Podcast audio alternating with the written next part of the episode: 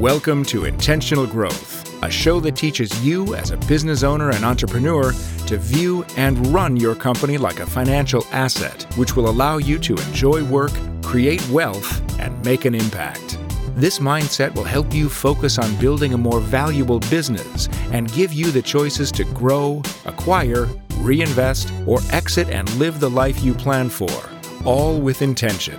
And now here's your host, Ryan Tansom. Welcome back, everybody. Very excited for today's conversation. I was sitting here going, well, today's November. We're rolling into planning season, annual planning, whatever that means. Don't worry. We're going to unpack what that means and how to make sure you're doing it the right way. And I was trying to figure out the best way to approach this topic. So it wasn't just me preaching about what the right way to do it was using your financials. I decided to tap the shoulder of a partner of ours, Steve Quello. He owns a peer group called CEO Nexus. He's got a couple hundred members in Minnesota and in Florida. Most of his uh, members are in Florida, which is why I'm trying to do more work with him so I can go down there as much as possible.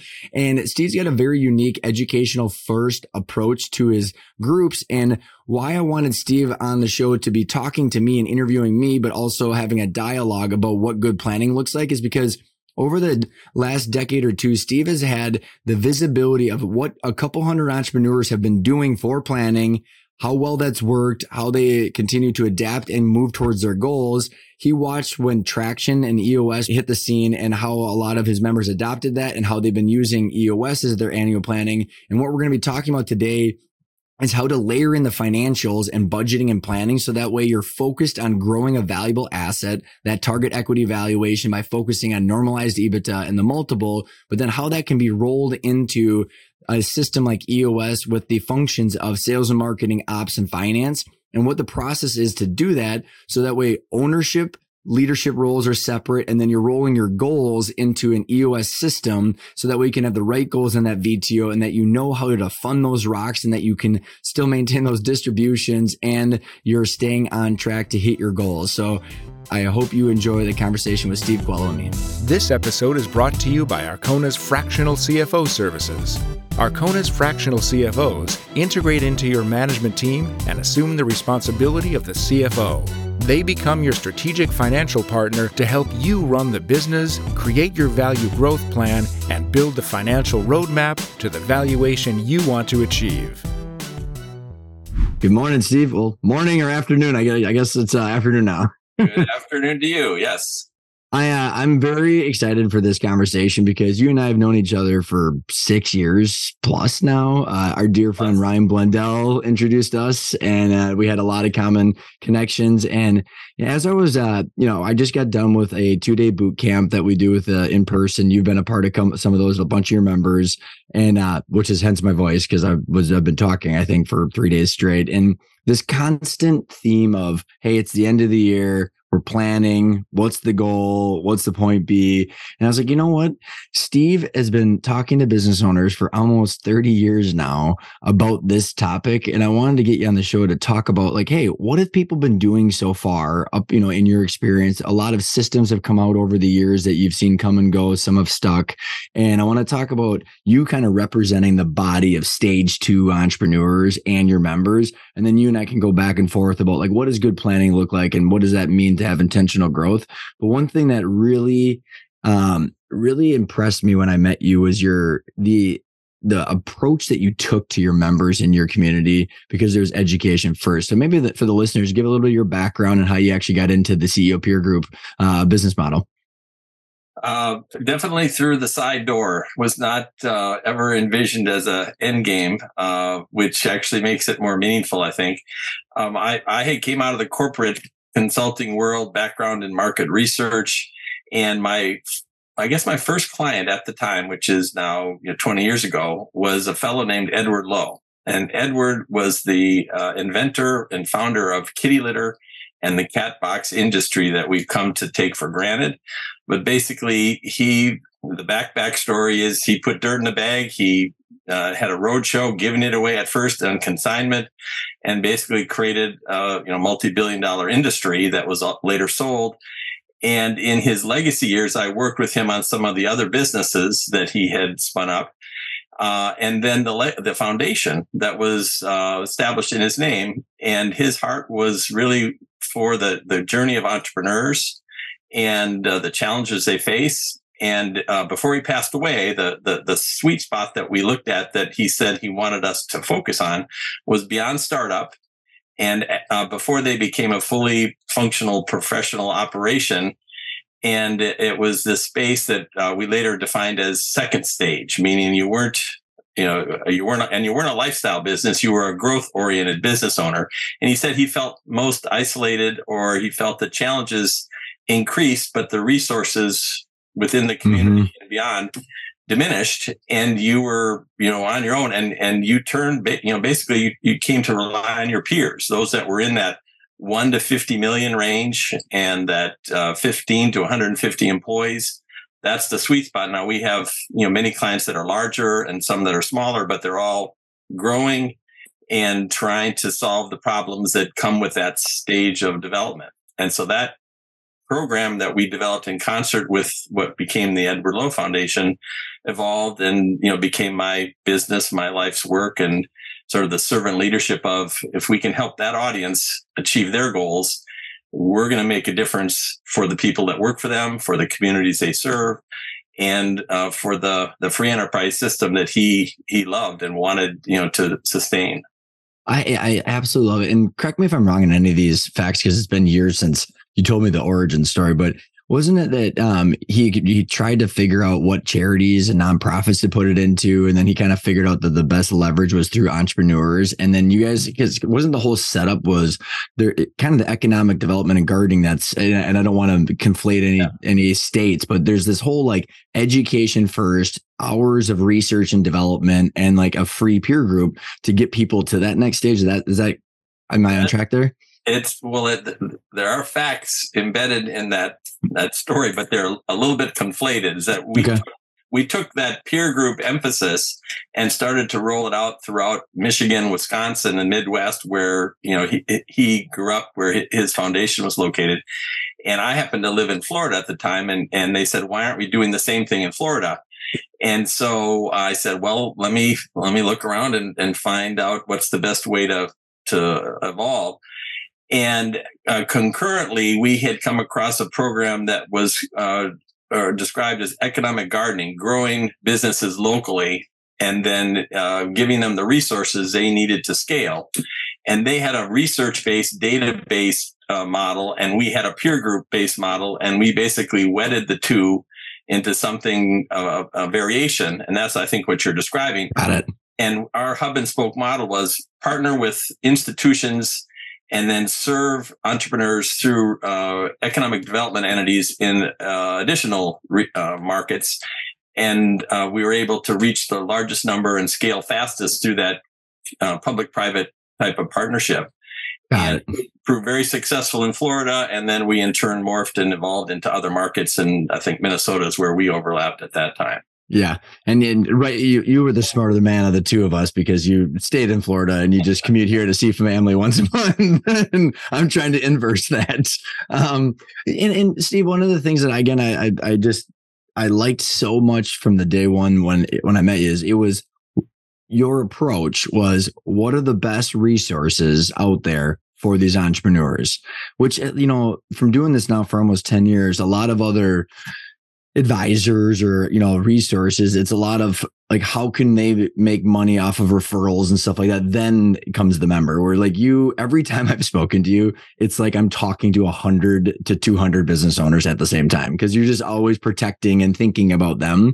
And so when i think about over the years like maybe, maybe talk a little bit more about your model in the context. Because then i think as we get into then what does annual planning look like and what are people doing? You've come across a lot of systems and you know frameworks and stuff like that over the years and you continue to refine yours but maybe kind of give everybody your overall approach and how you guys how you structure it.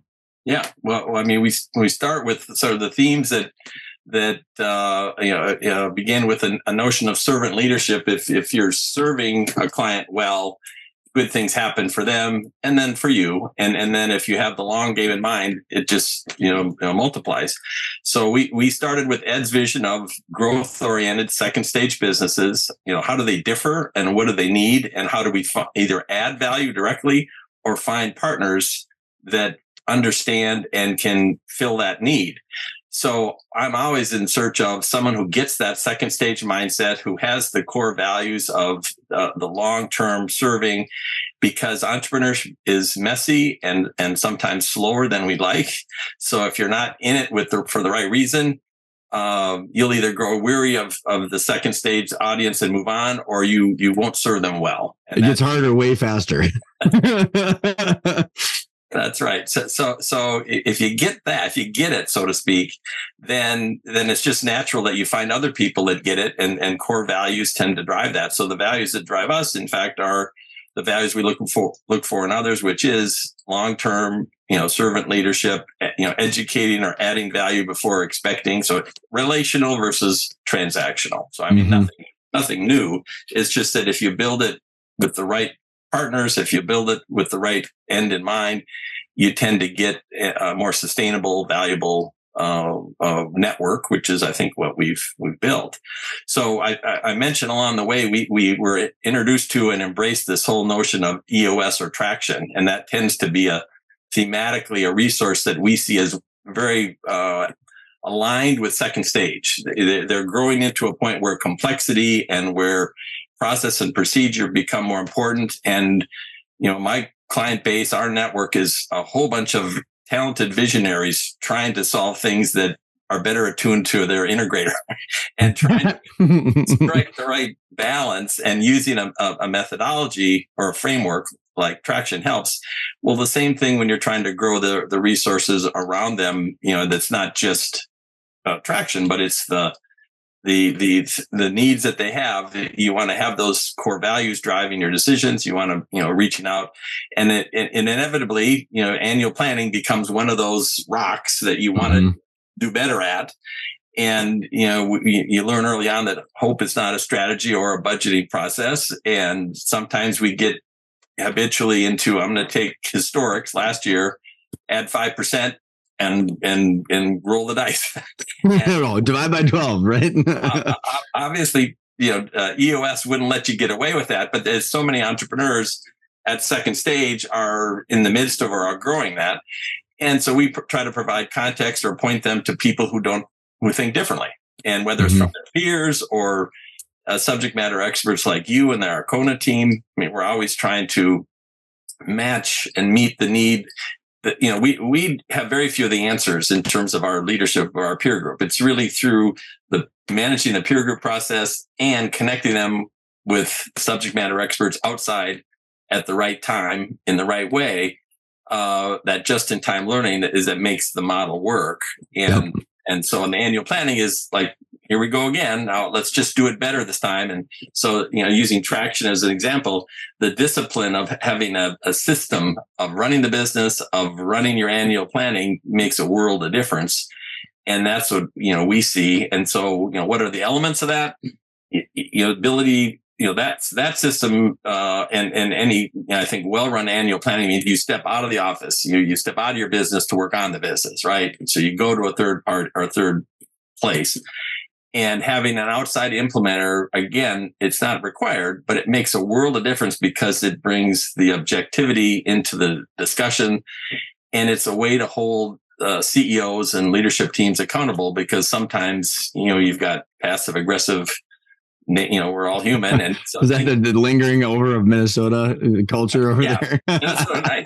It's, it's, it, it, it's not just Minnesota, but yeah. That, so, so having the tough, uh, authentic conversations typically happens when you have someone who's you know holding one another accountable and a third yep. party you know can make yep. a difference so um super helpful uh launching pad for this discussion and before we're getting into some of what i believe that like good budgeting and planning tied to the right goals and how EOS, the functional areas and the VTO, all that in nicely with some of the stuff that we've been talking about together about treating your company as an asset. But before we get to some of that stuff, Steve, I think it, I mean, this it's my own personal curiosity because of like, I watch what how you and and myself over the over the years too were like when you with how many entrepreneurs you work with you kind of get these universal themes and I, I i have found over the years that that was a byproduct uh, of something that i enjoy that i didn't expect of like hey it's like seeing above all of the like what's what are the common problems and the common themes? So like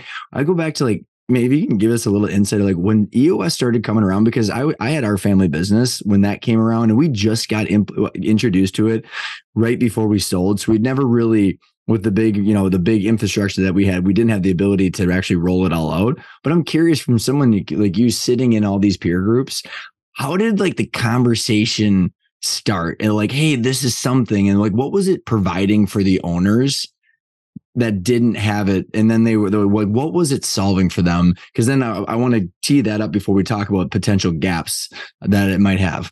I mean, are you specifically referencing uh, yeah eos yeah oh, yeah. right. So so you know we ran our program for years before we were introduced to eos that was probably 12 years ago that we were introduced to eos and it it, it sort of crystallized a, a need that was being met which is as you grow into second stage, sometimes it's unintentional. Sometimes people just grow until they hit their head at a point where their sheer will and their experience can't solve the next problem.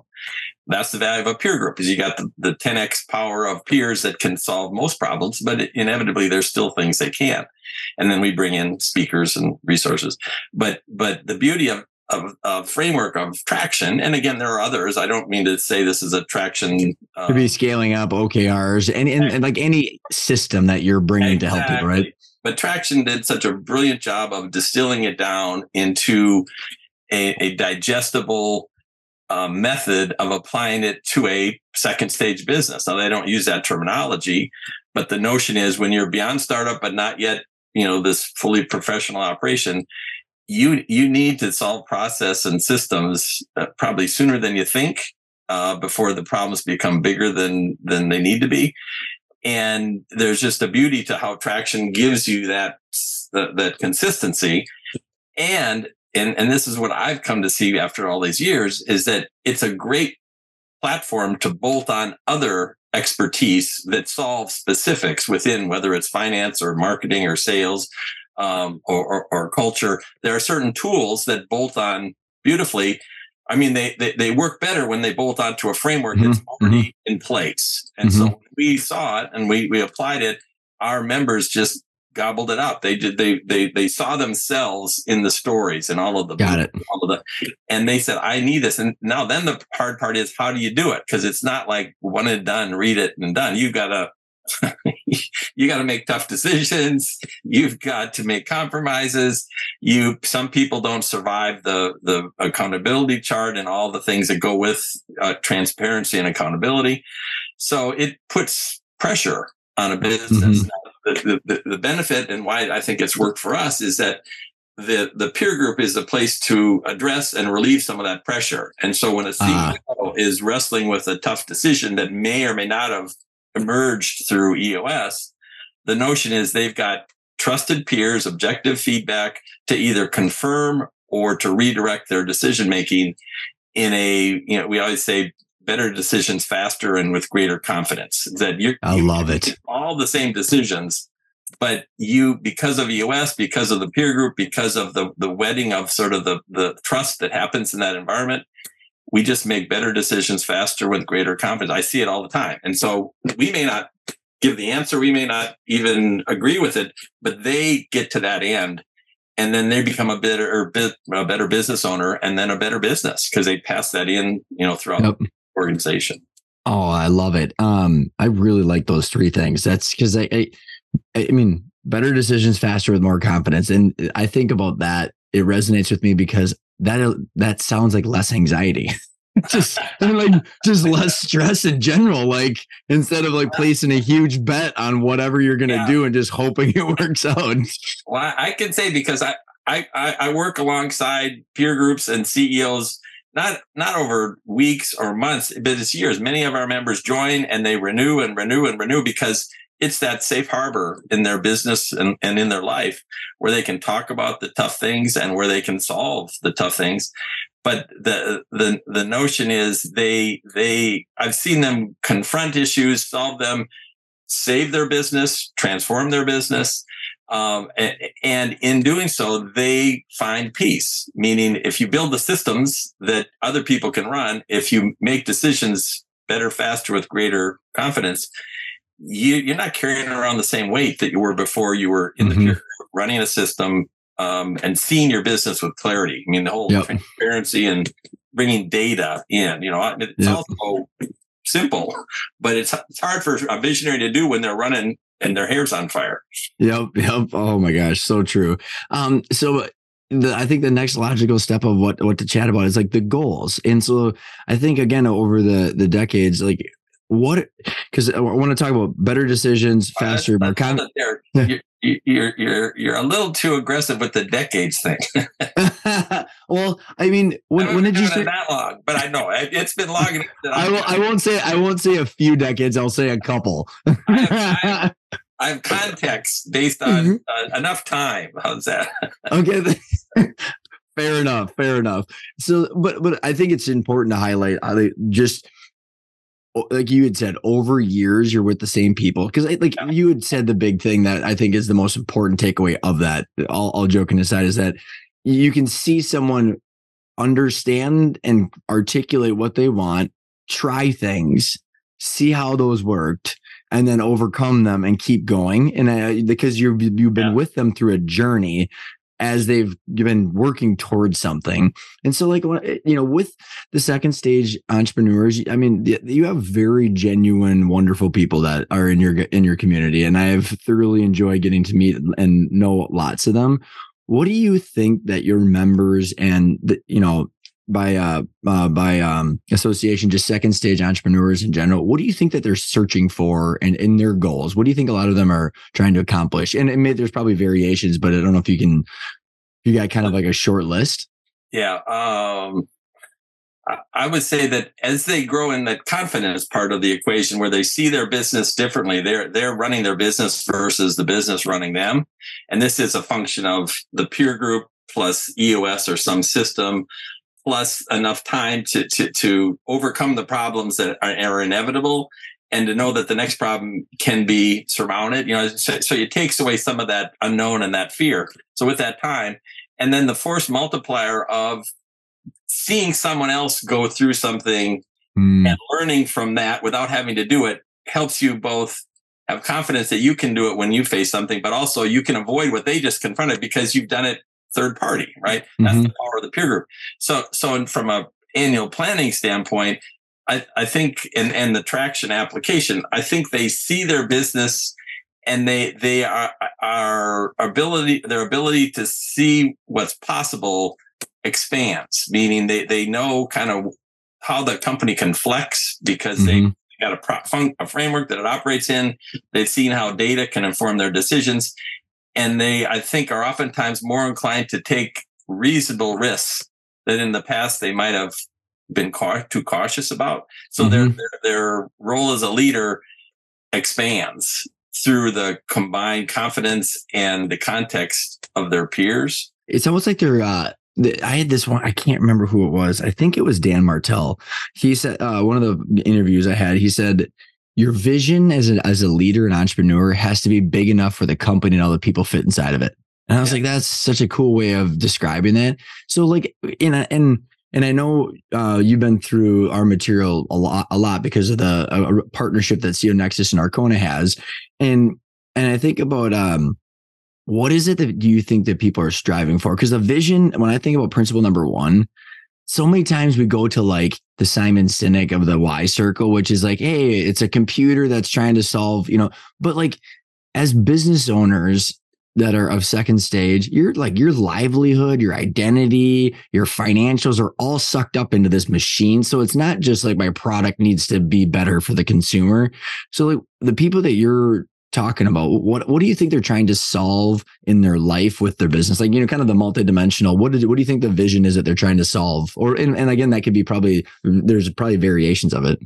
Yeah well, i would tell you if there's a historical kind of catchphrase if you ask an owner before they've kind of drunk the kool-aid and and you know understand EOS, understand the complexity and the potential of the business. Uh, the, the, if you ask them, so so you know, what what's the end game for your business, and they'll say, oh, five to ten years, I'll do this, this, and this, or I'll I'll be ready to sell. And then you ask them the same question in three years. It's five to ten. There's always this this uh, uh, horizon, a shifting horizon. And I think when you bring in the the the accountability of the peer group, the accountability of something like traction, it becomes more precise and it becomes mm. tied to some outcome. And so all of the pain and struggle that any owner goes through becomes um, clarified as to what they can get out of it, both personal and professional. And that's what we always do. We, we you know, our theme, as you, you maybe have seen, is, is this this um, uh, overarching uh, uh term, your ownership journey. I mean, it's your business it's your journey. And we're going to try to catch up to you. We're going to try to add value as you see it, as you need it. And we're going to try to bring in new ideas that maybe you haven't thought of. And this is where I think our relationship with Arkona is so powerful is that you have real clarity on how to get from where you are to where you th- want to be mm-hmm. and be accountable in doing it mm-hmm. on, on, the ownership side, not just on the leadership side. And so yep. oftentimes our clients come in focusing on leadership issues, just the, the fundamentals of running a business and not thinking about the ownership or the value creation side, which is their, you know, in the end, their, their game. And why should you feel like you're in a hurry to solve something when you don't have enough time to do it because you started too late? We want to get them to start earlier. I love it. And, uh, I, I want to give you I want to give you a solid shout out and credit for uh, making me change the management versus ownership roles to leadership versus ownership roles. you're like, hey, that word leadership is a lot better than management, and it took me one second to go, yep, you're right. like, and in in in because you know we've got these two roles, and a lot of your members do. If you were to ask them, Steve, you know, because the end goal makes sense, and I and I like how you frame that up. And we're going to get into the meat of like how uh, you know what does that actually look like? What is that precision? That's kind of how I think we want to land this plane in this conversation. But if you were to ask most of your members right now, why are you doing it? Yeah. How do you think? How how would they answer that? It, you know, it varies, and some have real mm-hmm. clarity because they've they either they're a serial entrepreneur and they they you know done this dance before or they've been around the right people and they understand the context and where to go. But sadly, you know, not everyone does or can. And, and until challenged, you know, who, who in the business is challenging them about that? You know, that's right. not coming from below. And unless you're in a peer group or you have investors or advisors that you, you know, are in fact mentors, it, it's kind of one of those questions that's, yeah, I'll get to it later, but it never gets defined. Mm-hmm. And the, the the beauty of peers is that you know they'll they'll let you get away with that for a while, but pretty soon, you know, what are you trying? You've been complaining about this for a long time, yeah, Steve. What are you trying to solve for? that's exactly it. So, so, you know, long way around to your question. I don't know that that there's universal appreciation or clarity as to what they're in it for, other than so many are are trying to get away from, meaning they, they realize they were unemployable very at a very young age and they've they've made you know success out of that in spite of that. Or they they do want some autonomy and you know entrepreneurship ownership gives you that but they don't eh, they didn't at the time know what went with it. And so then they're in this autonomy i can do whatever i want hypothetically as as you're trying to meet payroll and get your suppliers in line. Right right right. So so i i wish there was more clarity you know and i could say universally everyone knows it and they're heading toward that goal and they're going to ring the bell. But um, surprisingly, not as many as you might think. And mm-hmm. again, that's our small sample, our little world, and our second stage slice. I mean, everything has to be. Uh, uh, the caveat has to be, you know, we, we focus on growth oriented second stage mm-hmm. businesses, mm-hmm. and any any you know extrapolation beyond that, you know, I I couldn't say. Yeah, uh, and I think that's we share a huge percentage overlap with the Venn diagram of our clients and the listeners on the show, and then your members. And I think this is unbelievable context for like every year people sit down and they go, "We're gonna go off site for two days," and I swear to God, I bet you half the people just want to go take a nap somewhere for two days just to get away to work on the business. But like, you know, what do you think? Like you know before because i know you you've got some questions for me about like what you know what goes into like making sure that all of the the eos the vto the plans are all tied together the right way. But like what do you think i, I mean what do you what are your thoughts about the VTO and the these the and then this is not like you said specific to traction or EOS, but like what what are, what are your thoughts about goals that owners set that are like that you've seen over the years, like whether it's revenue based, because it's so yeah. many times it's revenue based and what that does well, based on I'll their actions. I'll give you an example from a, a recent group without naming names. If the owner doesn't engage the team, first of all, do they have the right seats on the bus, right people on the bus, right? So, so let's, let's assume they that they do. Okay. Uh, if I, I I hear enough examples, and there was one just last uh, week where the owner realized they didn't engage the people. They they were more setting the peg and then challenging them. And that's almost a formula for failure. Now you can bully people for a certain amount of time, but if they if they're not aligned and they're not bought in and if they're not pulling the same direction, you know, stretch goals are tough. You know, and mm-hmm. compensation only gets you so far. So so I would say make getting that team right. I mean, our our our sort of learning focuses over the years is concentrated on self-awareness for the CEO, alignment for the leadership team, and then engage culture. And we try to focus on if you get better self-awareness for the CEO, they will make better decisions. And, and part of that comes from being in a peer group, but part of it is just literally, you know, emotional intelligence. So many times they'll say is, uh, you know, the, the, the big successful, uh, Fortune 500 leaders will inevitably write in their memoirs, emotional intelligence is more intelligent and more important than IQ and how to develop, uh, you know, and it can be developed. It's not static. And, and our second stage CEOs, same thing. Then getting the team aligned. And if if you're not, and to have them aligned, you got to be working together. And if you try to do annual planning and you haven't adequately invited them in, created you know, shared goals, and then assigned and, and created accountability, next year you're at the same place trying it again. And yeah, right. The CEO's role going into that environment is really important.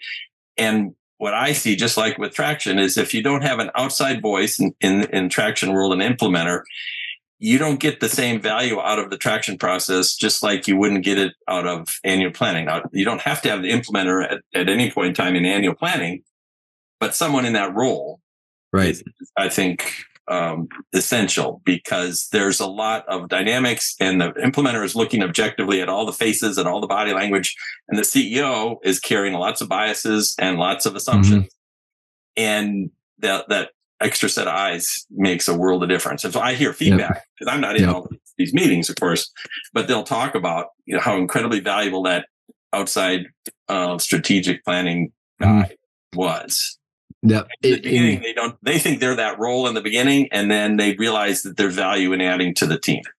Well, right, because also, like you said, I mean, I, I uh, interviewed this one guy, Charlie, and uh, his uh, advisor Billy, and Charlie said it was a very well done servant leadership example, and he's like, the moment I talk, the mo- the moment the meeting's over, and I was like, it's really interesting way of putting it, and so I'm gonna now try and articulate where I see the gap in what people have been doing because i like the scenario that you just laid out i've been a part of that in my own companies prior to what i'm doing right now which is we're all sitting down and it's like it's like almost like the it's getting holiday season, so I'm thinking about like you know I sit down with my kids like, what do you want? Back back when there were magazines, you know, you'd circle the stuff that you wanted in the magazines, and that's kind of what I think about this annual planning. Is like we say, okay, what's our BHAG? 10, 5, 3, 1, you know, quarters, and we go, okay, throughout the magazines. Everybody circles what they want. You know, the, the marketing people want, you know, new, you know, they want the HubSpot. The operations person wants a new ERP system. HR wants new payroll. And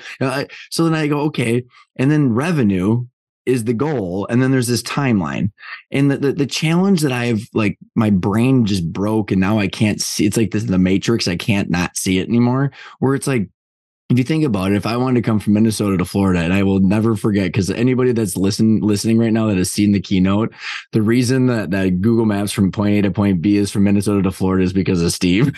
he goes, "You should have him come to Florida." Like, yeah, that's really what, what I want, where I want to go. So, like, if I want to go to Florida, I have to have a timeline, and that's my goal right and then uh, like then the, all of the resources and the constraints of those resources become apparent And what I have seen now is like you have the fun. So it's like great. Like let's say someone's running EOS perfectly. They've got the you know sales and marketing function. They got the ops function, and then they got the finance function. They got the visionary up top, and then it's this hypothetical circle what you want, and then we have a revenue target.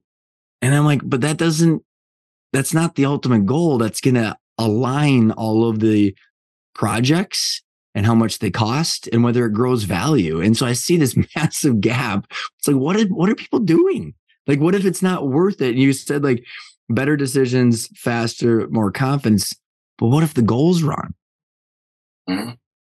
And, and, like, so how, how, have you seen like, you know, and I'm, I'm not saying that this is a, you know, a, apparent in every single uh, business owner out there, but like when that goal is wrong, like how have you seen that manifest in groups where like people are running and they haven't allocated resources or they don't have a valuation target and it's revenue? How does that show up in people's conversations throughout the year? uh, i'll give you an example from one of the members in one of our florida groups that will be uh, uh, remain unnamed. That that that they didn't have the, the the three statements aligned which i know you're going to talk about shortly and so they took advantage of certain opportunities regarding inventory. You know, the supply chain has been brutal for the longest time. They had some opportunities, but because they weren't synced up in the financial statements, they created a huge cash crunch uh. three months later that could have been seen and could have been you know avoided and they had to navigate it real time and, and through the peer group and through their team the whole thing. But it was it, it was the old box canyon example is in the old uh, uh, western movies when the bad guy or the yeah the bad guys turned right into a canyon and and the good guys behind them knew it was a box canyon they just stopped and put up uh, made some coffee because they knew that those guys are going to go three miles down and hit a wall that they couldn't escape and they were trapped. So the, the idea is they made a decision three months earlier regarding supply chain and inventory. They created a box canyon for their finances and they were blind to it, which is why I, I love mm-hmm. what you guys do and how you sync up the three statements and how you help people make insightful decisions, But in effect, treating their business like an asset. So I don't mm-hmm. know if this is a great segue for you, but I, I, yeah, I it is. see that happen and it comes back to us when they're in the box canyon, right? You know, mm-hmm. if we had been talking about it, been more had more uh, transparency into the finances, like you guys suggest, we would maybe have, instead of turning right, we'd have kept going straight, right, mm-hmm. and avoided the the problem. In in full disclosure, for the limited audience that overlaps with our network, you know, we we've struck a, a strategic alliance where the wealth of the Arkona content is now available to CEO Nexus members through our member resource center at no charge. And they basically can, on a self directed basis or with your assistance, navigate that content, which I think is brilliant to better understand their business as a financial asset and make these kind of decisions. But you have to, you have to invest, you know, the time and energy to do it. And what we're going to do in our, our webinar series is pull pieces of that out and make it available in hopes that people in learning and seeing their business differently will in fact go in and consume that content. Or if you're not a member, you go directly, you know, to Ryan and you've got different platforms by which you can disseminate that. Your boot camps are great. We've had mm-hmm. many do that. So, so a little throw you a bone in terms of your your programs because our, our members found them very valuable.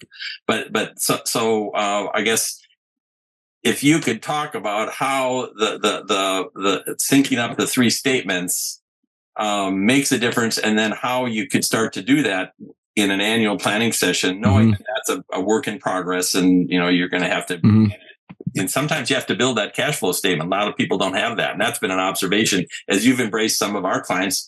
You're surprised, as are we, that maybe the, the financial um, horsepower in those organizations wasn't what you thought, and they need to do some Uh, I think it all starts with how you actually started the, the conversation, Steve, which is most second stage entrepreneurs found out that they were unemployable or they wanted autonomy. and usually that's not because they had the letter CPA at the back of their name. And so well, I think we just teed up the, the, the reason that that's the case. yeah. I mean, and I mean, it's just, you know, the human, no human can know it all. And so whatever got you into that business, is an important part of what helped you succeed, but it surely isn't everything. And and therefore you got to backstop. And oftentimes finance is one of those areas where you yeah, and up your game.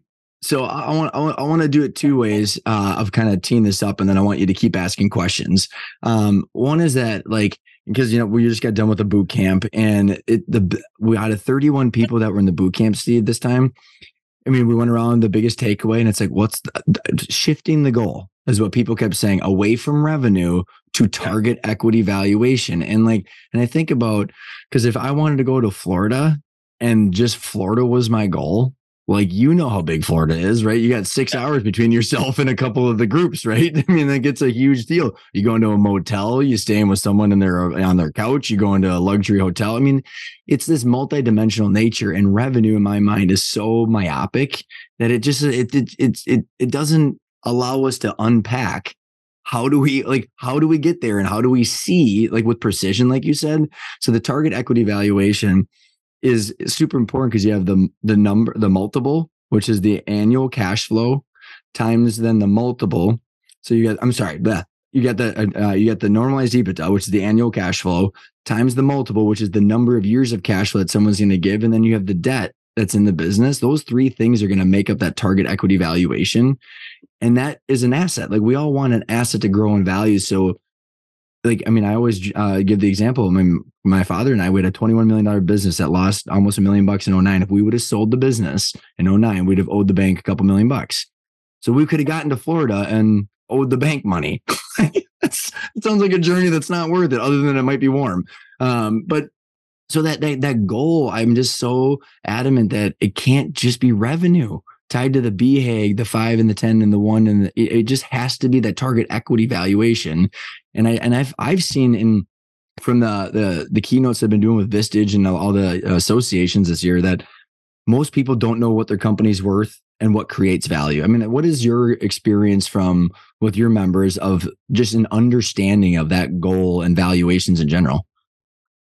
Well, I think there are parallels. So I, I, I mean, it's not universal, but absolutely, you know, more people need to understand that linkage to their end game. And I, and I would qualify it further is that, and this is having the insight of having worked with you and, and how you address these things is that, you know, what does that beyond numbers, what does it look like in terms of how you're going to treat your employees? I mean, the whole like notion of ESOP, not ESOP. I've got a whole different business model potentially and different investment strategy if I'm on an ESOP path or if I'm on the other. And yeah if you don't know the difference and you haven't, uh, you're not clear on what you want, and you're making decisions that are sort of covering your bets, you're leaving money on the table and you're you're not maximizing you know the value for you or for your family or for uh, your employees or you know however that's structured or you're changing the experience that you wanted you have you made a bet and you wanted one experience and you got yeah. a different one so that I, that's what i like about your process is that you get people to think about where they're going and then work backward and make decisions tying them to the financials. So you know that a financial decision for a piece of equipment or, or a, a, high high uh, cost talent is getting you to the goal that will be mm-hmm. you know multiplied. You know mm-hmm. the whole idea. And that's a per per uh, very helpful. And so then when I think about your question about the EOS. So let's say someone's rolling into an EOS planning meeting in the next month or so, or honestly, whenever, and they're yeah. thinking about the next 12 months. What I see that good budgeting consists of if someone wanted to like really uh, lean into that EOS process or their annual planning process is taking the the three functions Steve of the sales and marketing ops and finance and treating and, and, starting the budgeting process with those three functions. And it's really the income statement. Because uh, and I want to unpack that in a sec, but I want to finish this whole thought. But if we look at the income statement, that's what everybody's familiar with and everybody's comfortable with. The income statement, the P and L, revenue, cost of goods, and then OPEX, overhead, SG&A, whatever people want to call it. But the balance sheet then is oh, oh those that's for the bankers. And then, and then the cash flow statement from my experience now over the last five years, I mean, it's single digits the people that actually look at that stuff. And in, in 21, Steve, I interviewed uh, like almost 100 CFOs, all making between two and 400 grand, working for private equity big companies, and like 10 forecasted out the three statements. And I'm like, that's so crazy. So I like when I think about just the income statement, well, I'm going to tie tie these three together, and then we'll talk about how the process should work. But you know, you have your income statement, you sell something, and then it goes. You, you, a lot of times you have receivables, and that receivable goes on your balance sheet. And if you don't have receivables, let's say you get a customer deposit, it's a liability because you owe someone something at some point. And then with your cost of goods, you're buying things, so that usually is a payable that goes on as your balance sheet as a liability or you have accrued payroll. So there's this interplay between like the income statement and the balance sheet. I think most people are very comfortable with, but then they're only looking at the balance sheet of like, how much can I get on my line of credit? What will the bank loan me? So that way, just in case when, you know, shit hits the fan, I'll be able to like at least tap the, tap the line of credit, but they're not using that as any analytics or forecasting. It's just, you know, leverage and loan and, and borrowing capacity versus the income statement is the forecast. And the questions that you, the, what you alluded to, which is, should I buy inventory or not? Can I take my distributions? Yeah. Should I buy that company? Can well, I hire the? Here we are in Q4, and these are common themes that are coming up in all the roundtable discussions. And we should have been having these discussions six months ago and tying them to financials. And so I, I think your earlier point that financial literacy, it, it, there's room for growth for, for both CEOs. well, well uh, said. That was gracious, gracious of you. and, and it's not a rub. It's just that, you know, the visionary temperament and and the obligations and all it, it, they it, it's hard to to to to to execute on both of those and, and something gets missed whereas having a, a, a, either a fully functioning cfo having a fractional cfo or having the knowledge that you can tap into like you know your organization where you can make more informed decisions makes a world of difference because waiting too long missing opportunities that's way more common than you would think. Well, and, and you don't want you don't want to have false confidence. Like you want real confidence, like you had said. And and before before I continue, just for the listeners in, um, what I'm about to go into, if people conceptually understand this, I think people can go back and then actually still just focus on the income statement and the forecasting and let the finance and the either finance or math and a dashboard or something like that glue all the pieces together. I'm not suggesting that we have to you know create financial engineers that are reading cash flow statements all day long but if i like so i own Arkona you own CEO Nexus, and I know from my ownership position right now, I want to know that Arkona is growing in equity value. I want to have visibility into my distributions and my salary and visibility into my taxes. And then I got enough working capital in there to fund the growth while hitting my distributions and my taxes. Otherwise, I'm going to go get a job at 3M and get a $10,000 pension per month instead of doing this. Like, why else do this? And all I want to know is if I hire Steve, the CEO for my company, and he's 250 grand in the middle of the year, can I keep my distributions, my taxes, and my working capital. It's really that simple, right? Yeah. Well, well. So the couple couple thoughts is, is that um, I, shameless plug. I those of our clients that have been through the boot camp and or have retained an Arkona resource of some kind have all elevated their game in terms of financial literacy and and lowered the anxiety because they can see into the business and they can see into the future in mm-hmm. ways they couldn't before. So I, I, I say I, I, can't share any of it, but I can tell you absolutely demonstrated you know difference in terms of helping. But let me add one variable to all this and then get your feedback.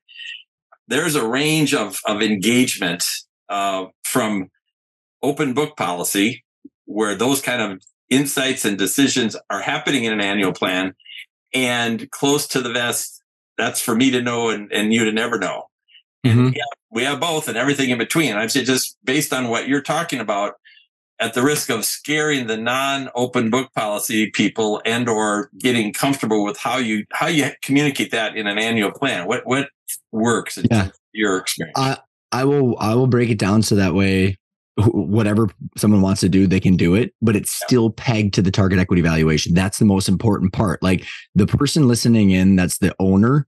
So I'll break this down um, the ownership group has to determine a target equity valuation at a point in time that they want. So like, let's just play this role, role play game. Steve, you and I are 50 50 partners. Okay. We need to come up with a target equity valuation at a point in time. Say, Steve, what's what's going to be worth it for you, man? like seriously, like, uh, is it going to be a million dollars in two years or is it ten? because that's going to impact our growth rate, how we're going to fund it, and the distribution. So, and this is where you and I are different ages. Like we would have to consider our age. We don't have to share net worths with each other, but people listening in, a lot of times they have an investor group, different partners, different ages. Yep. You could be the same age. Someone's worth a hundred million dollars and someone's broke. I mean, like it, we have, we're people. But the thing is, the shared thing is we have a, an entity that we we need to get from point A to point B, and that that point B needs to be a target equity valuation. And if we think about what valuations uh, uh, are consisted of, the normalized EBITDA, so that annual cash flow times a multiple, which is the number of years of cash flow, and then debt. So we want to be focusing on increasing cash flow, de-risking cash flow, and paying down debt to increase to get to that target equity valuation. But other, once that goal is determined, then we have to say, okay, well, what distributions do we both want? Because if we both need a half million dollars and there's after taxes, there's only four dollars left, the mm-hmm. CEO that's running our company is not going to be able to invest much. This is a big, big miss. I see tons of companies do. The owners go, we want to go from 5 million to 10 million. And then they suck all the cash out, and the president's sitting there with no, nothing to fund the company and so and then they can't pay their taxes and like and so like it's that's I see so much conflict happen right around that topic. Well, I'll give you one example uh, from a you know a group in Orlando, and the CEO has a partner, and different ages, just like you said, and the power of this kind of insight. And I, I don't know if they're an actual client of yours, but they they understand the things these issues better than most.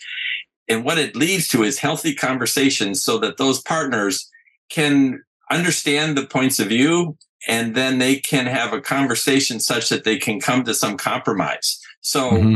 the mm-hmm. retirement mm-hmm. or the exit for one player is definitely sooner than the other, but because they understand the financials more clearly than a lot of companies, they've reached a, a compromise that both can live with.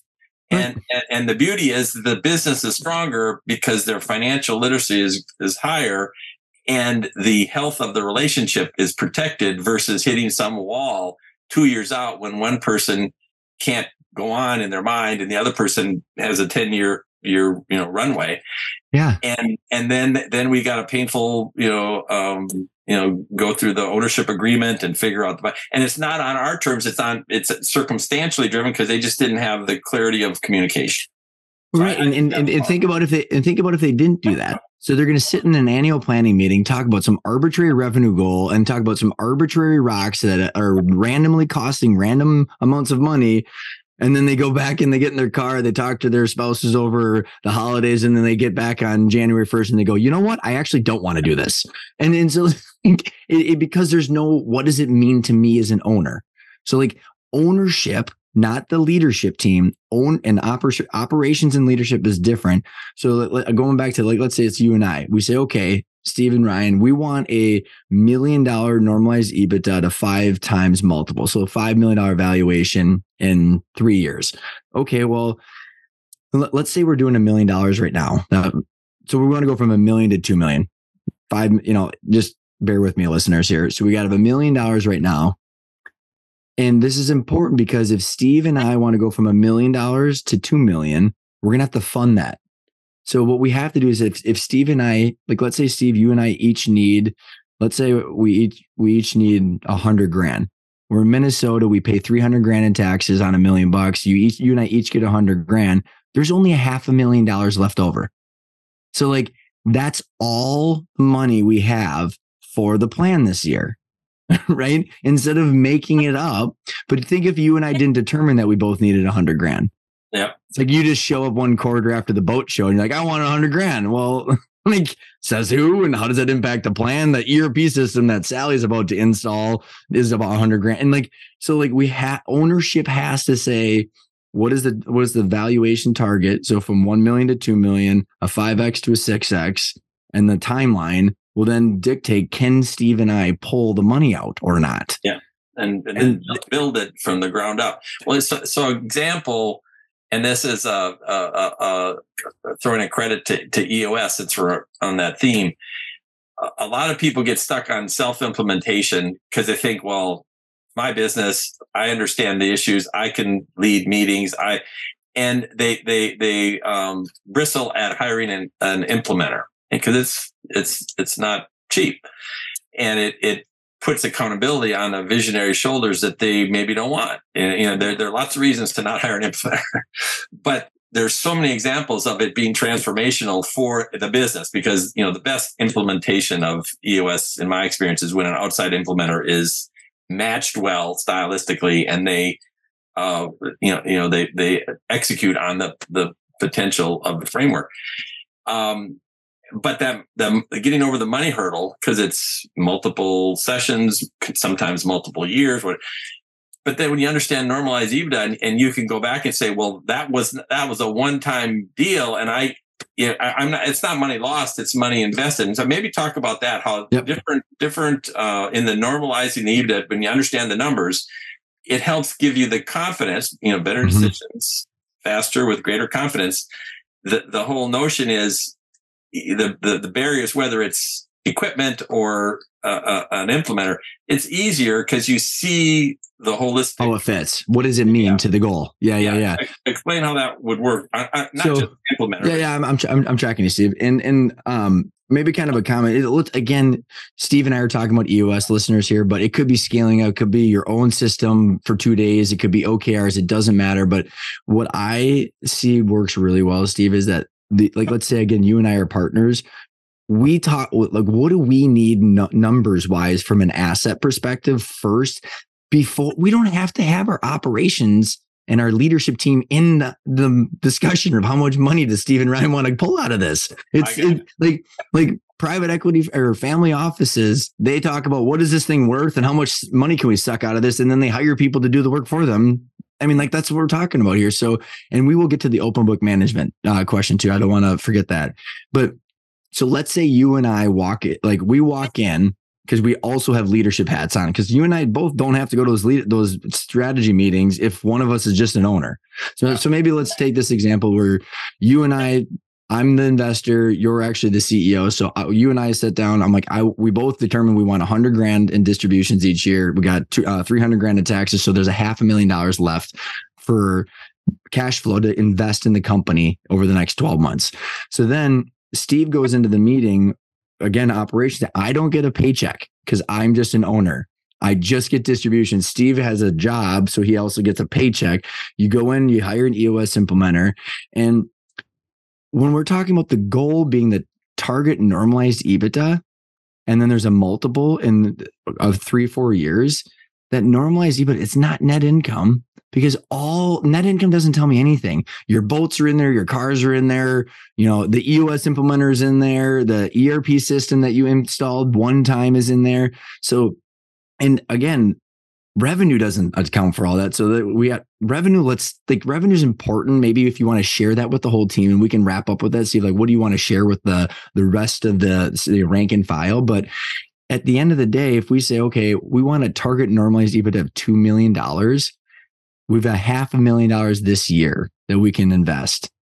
Well, you and I both already determined that we can make our distributions, you know, if we hit our goal. Well, now let's say that, let's start with sales and marketing. Sales and marketing, like, hey, we want to, maybe there's a sales consultant that's going to teach people about messaging and cold calling. It's 30 grand. Well, it's a use of cash, but hopefully it makes your team better and it should de-risk your future cash flow. So you're getting a bump in your multiple over time, hopefully. It's a right. use back to Steve's question. It's a use of cash. So you're using some cash and hopefully your whole company can still f- get funded and grow with that use of cash. And so in that budgeting process, sales and marketing, ops and finance should be talking about their rocks as either are like are these going to be one-time investments, one-time expenses, or are they going to be ongoing? Because that will then impact the normalized EBITDA.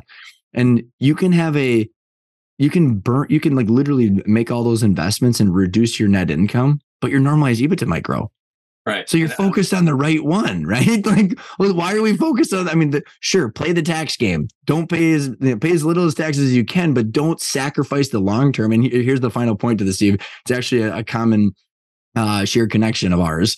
And before we were working with them, like, yeah, we uh, bought a building and put like four million bucks into it, and because of, you know we had a huge tax bill.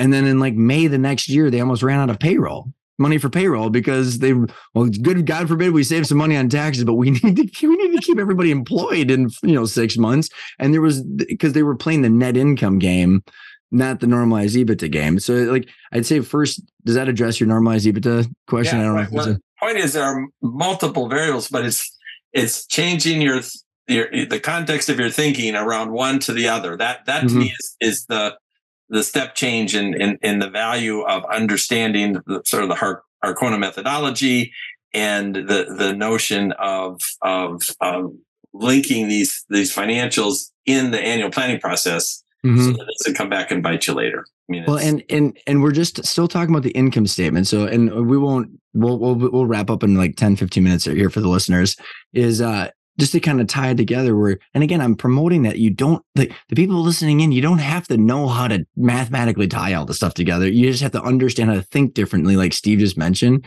So you know steve what, what i love about the three financial statements and specifically the income statement and the uh, eos traction model we have three three main functions underneath the integrator right? We've got sales and marketing operations and then sg&a and finance and overhead. So the way that you should budget to actually get this all done mathematically correct to get the visibility of the because the whole goal is we want to project out and see the normalized EBITDA and the valuation into the future. Like that's absolutely possible if we're doing what we're talking about. But sales, all budgeting has to start with sales. So it's like, Steve, if you were, if I was working for you and I was running your sales department, you're going, Ryan, what are you going to sell next year? Like we have to start there because we have to build the cost structure based on what we're going to sell. So you go line by line by line in the general ledger, like, and the products and services have to be broken out based on what someone sells. Because for us, like our, Arkona boot camps, the online academy, our dashboard services and our CFO services all have different margins and cash flow attributes. So if I don't break those out, I don't have any visibility into analytics into the future. Yeah. So we go line by line by line, and then we go month by month by month of, and it has to start with sales and marketing saying, what do you think you're going to sell in each month with a 50 50 chance of hitting it? Because, and then we can talk, you and I have some shared stories about people that overdid their budget or undershot it. It either you're firing people or you can't actually recognize the sales. Either way, it's not good. So you want that 50 50 chance, but it's in the month that you're hitting it because if the goal is that you and I wanted to determine whether we should hire a $200,000 president in June, you and I need to know can we still make our $8,300 distribution, pay our taxes, and have the 18 grand to hire the president in the middle of the year? Well, we need to know actual cash, not our income statement, net income, but we need to know actual cash. And so what happens is you take your revenue line by line by line, month by month by month, with a 50 50 chance of hitting it from the ground up. You have to do that. Otherwise, you know, like you said, the divide by 12. If you're seasonal, like you might not have any cash in June. And so you made a bad bet because you were lazy, right? I mean, I don't know how many times that you know going through our peer group we talk about economic cycles and how people are doing and and you know there are good months, bad months, there are good seasons, bad seasons, and, and for whatever reason, I, I'm not confident that they all are fully factored into the budgeting process, and and and that's where surprises occur. But I, it, it occurs to me, and and I, this is more of a challenge for you than a question. But I know that our members and I could better serve our members if we were better at asking questions to, to challenge assumptions or to smoke out you know assumptions Mhm. so the ceo doesn't have to be as financially literate as the cfo but they sure better know it enough to ask the right questions in the right way to smoke out or to confirm assumptions and if there's 100%. something you- if you, there's something you can do in that vein that you know, you can make available to our members to your audience uh, I think it would make a world of difference because the ver- questions coming from a reliable source becomes confidence in how you engage the director Mhm. sales, how you engage all your team members. Because Yep. sometimes we just don't know how to frame the right questions. It's in, you know, with the, the pain point is inside, but how to express it isn't Yep.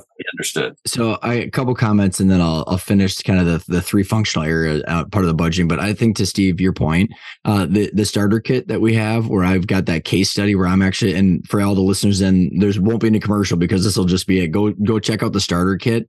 And for any of the CEO Nexus members, they already have access to this. But I show how to budget and project out. I use that case study.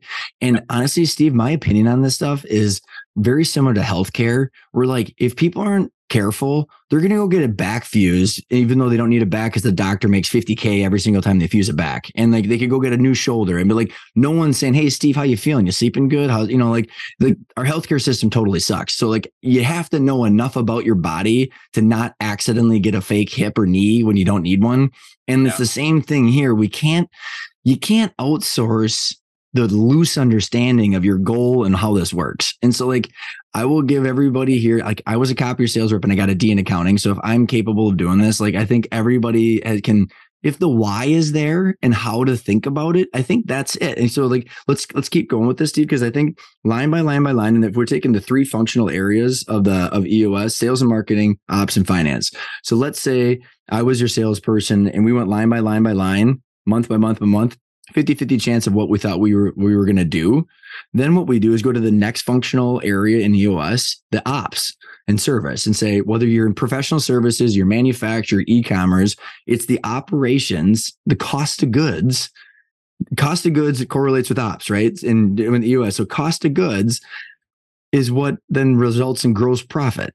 So the operations manager should be the KPI should be the gross profit, right? That are per line per month Instead of That- siloed, like yeah, Right. Yeah. And like, like uh, they're not going to make up their cost of goods without the salesperson's input. Yeah. Like, unless we sell shit, we don't have any cost of goods. So like, if we have the sales, you know, month by month by month, and then we go to the service department, and say you now have to hit these gross profit numbers because we we feel like we got the 50-50 chance answer correct. So then operations goes line by line by line and says, what do we actually can we deliver these products and services at the margins that we need? So let's say, and my story about that, Steve, is my old service manager, uh, Pat Simnisky, God bless his soul, I love him to death. And uh, he's like, hey, we want every technician to go to Canon in New York to get certified on the new Canon line. I'm like, Steve, it's going to cost us like $200,000. And like, we're going to have technicians out of the field for like two years. I'm like, no, but like, but then we, you know, the no, the no actually had validation behind like, we can't hit our margins if we're Yeah. doing that. And he said, well, what if we send Jim and Brad there, get certified to train the trainer? And then we had a monthly train the trainer and it worked. And it was like 10 grand. So you break down the siloed thinking and you show how you're interdependent, and Yep, then yep. It, it makes a difference. So Well, then, That Oh, back to my to my original point was we focus on the self awareness of the CEO, the the the alignment and the trust based uh, relationship of the leadership team, and then the culture that can scale. And if those silos of sales, finance, and operations aren't healthy and communicating and willing to horse trade, things break down. 100%. And so, like, let's say, and, and uh, um, looking at the time here, I just want to make sure that because we're not getting too technical, this is all in the starter kit in the case study for anybody listening in or the academy for uh, CEO Nexus members. But let's say we got sales and we got that confident and we feel feel good about that. Service or ops, we feel good about that. Then we go to SG&A, overhead, finance, whatever OpEx, whatever you want to call it. It's usually the CFO that's running it, if they have someone, or it's the owner, or in or it's a controller and the owner thinks that the you know like it again it all breaks down depending on the level of the in, uh, talent there but finance's role is to oversee sg&a opex overhead to make sure that then the net income is right right? So then they have to say well how many staples and uh, i mean essentially with with sg&a and overhead you could most likely take and do some assumptions because like it, steve out of the hundreds of companies i've worked with in the financials it's 10 it's 10 lines and even with people with thousands of gl structures it's 10 lines that make a difference. Everything else you could do the add 5% but if you're going to buy a building if you're going to do all these huge in- in- investments or whatever it is that are in opex this is where like it- it's a use of cash. So like hey you know steve you and i we want to launch a new website for 100 grand next year. Okay where we're going to use the cash. Can ryan and for the, then the question is can ryan and steve still make their distributions if we do that Right. Yes, we can. Can we still pay our taxes? Yes, we can. Do we still have enough cash? Yes, we do. So we're going to do the hundred thousand dollar investment into a website, and the CFO approves it because we still hit the margins and we still have sales, and we can't get visibility if we don't have the sales and the margin visibility. But that hundred grand is an ad back. So we actually are forecasting the investment, but we're forecasting out the normalized EBITDA. So then that CFO or that finance function should be building out that overhead and SG&A and getting down to that normalized EBITDA. So literally the three functions, sales and marketing, ops and finance, it starts that way too. You get the sales, ops and then finance and then you have your normalized EBITDA and Steve and Ryan still need to hit our distributions. And, and like so if we go through that then I think that the confidence is like these rocks that we're picking have context, right? They make sense. And if they and if like if you if you don't need a new website, don't do that, right? Take the money home. I'd rather have 150, wouldn't you? like well, so, so what the initial appeal as we talked years ago about sort of how you bring clarity to the financial uh, uh, fabric of your company it's the financial framework that traction operates as the operational framework traction doesn't get into this granularity but if you add Arkona or something like that that that brings us discipline of thinking and communication suddenly the, the, the traction functionality is enhanced because you brought mm-hmm. discipline and accountability i mean all the same principles of traction yeah. are exist through Arkona and that's 100% like and, and, and this is where when you and i yeah 100% when you and i started talking years ago it's like we're not an operating system. Intentional growth of five principles is the mindset that clarifies people's goals and helps them understand what they should be working on. If you think about just at the literal definition of an operating system it's like your computer. If you don't sit down in front of your computer and type anything your operating system just sits there Mm-hmm. If you go on there and, and do stupid things, download b- bad apps and crash a computer, your operating system didn't protect you from doing the wrong things. It just enhances what you're doing. Right. So like you have to know what the hell you want and why and where you're going in order to use an operating system correctly. Right. I mean, otherwise you're just kind of just hoping that it just works. So, Steve, this has been so fun because, again, like I said, every time I talk to you, I think I'm talking to like a massive amount of people behind you that are just inciting the the conversations. Um, maybe why don't you give us a little bit of a overview of like why a peer group? You already mentioned it a little bit, but why don't you just give us uh, again when you see the power that a peer group can do for someone, and then where can people get in touch with you? Yeah, well, I mean, it's simple destination would be ceonexus.com. That's C-E-O-N-E-X-U-S.com. And there's a whole uh, listing of information about what we do, why we do it, who we do it for, and what might be of interest to you. Uh, but, but from a from a, a, service standpoint, I mean, we we we think every C- CEO or every you know senior decision maker and leadership team should be in a peer group we believe that ours is uniquely suited for second stage. And to that extent, if you're interested, we have in person, on site, full network throughout Florida, growing network in Minnesota. And then we have virtual options. So you could be most anywhere and we would have a means of serving you. But it, it really gives you that place, as I mentioned earlier, for context and clarity about tough decisions. And I think that initial phrase that resonated better decisions faster and with greater confidence you're the expert in your business. We're expert on process, uniquely tied to second stage.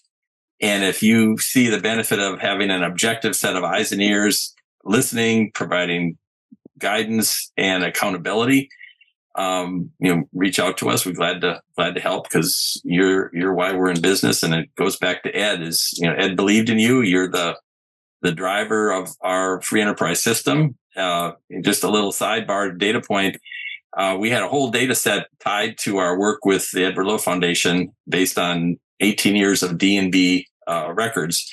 And it, it's amazing how second stage growth companies create more net new sustainable jobs across most time spans, most geographies, because they're the engine for growth. Big companies will add and shed jobs and change one, 2% at most over the years small companies will have lots of churn, creation, you know, uh, you know, births and deaths of businesses.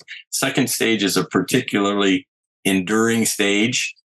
and it's just you don't know it. You're operating in isolation, but you as a cohort across the stage uh, make a huge difference, net difference in our economy, and we're created to serve you. So if if if you the backbone of America, it really yeah. is. Yeah, I, I, that was Ed's belief, and I'm glad to carry that message. Yeah, it was not like the jobs report where I think they said there was a positive jobs report, but actually, if you dig into it, it was actually a bunch of bunch of government jobs in the private sector year. like that's not adding productive jobs.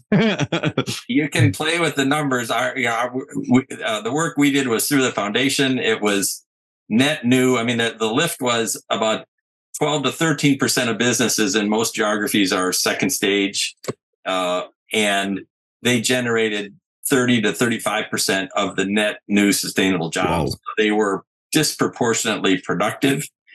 And that'll happen without us. But if we can make that path easier, straighter, faster, you know, we're glad to do it. And uh, I'll put the cherry on top. That is also like when I put up the U.S. Census Bureau, Steve, when we're doing our spiel together, and like I want to help grow the value of those so that they can actually make assets that are worth it and they can facilitate yeah. the transitions. See, this has been a blast. I'm so happy you're able to come on and make it work. All right. Well, thank you. Appreciate the time. I hope you enjoyed the conversation with Steve. If there's one takeaway, my suggestion is go check out the starter kit. Create your account. It's free. Either there's an intro video about what intentional growth is. There's an intro video on each of the five principles, but specifically there are five videos that I have where I show using a case study and the financials how to set up budgeting, the three statement budgeting and how to tie that budget to your target equity valuation so you can see your multiple, your normalized EBITDA, your distributions, your net proceeds, and you can reverse engineer so you can literally see in the next 12 months, how do I make sure that I'm on track to get the distributions and to achieve my valuation? Go check out the starter kit, create an account, and then go look at the videos in the case study. And then there's a financial assessment where you can score yourself on each of the areas of the finance function. So you can see what you need to do in order to make sure that you're rolling into planning season, doing what makes sense for you and your company. Thanks so much for tuning in. I greatly appreciate all the support and I will see you next week.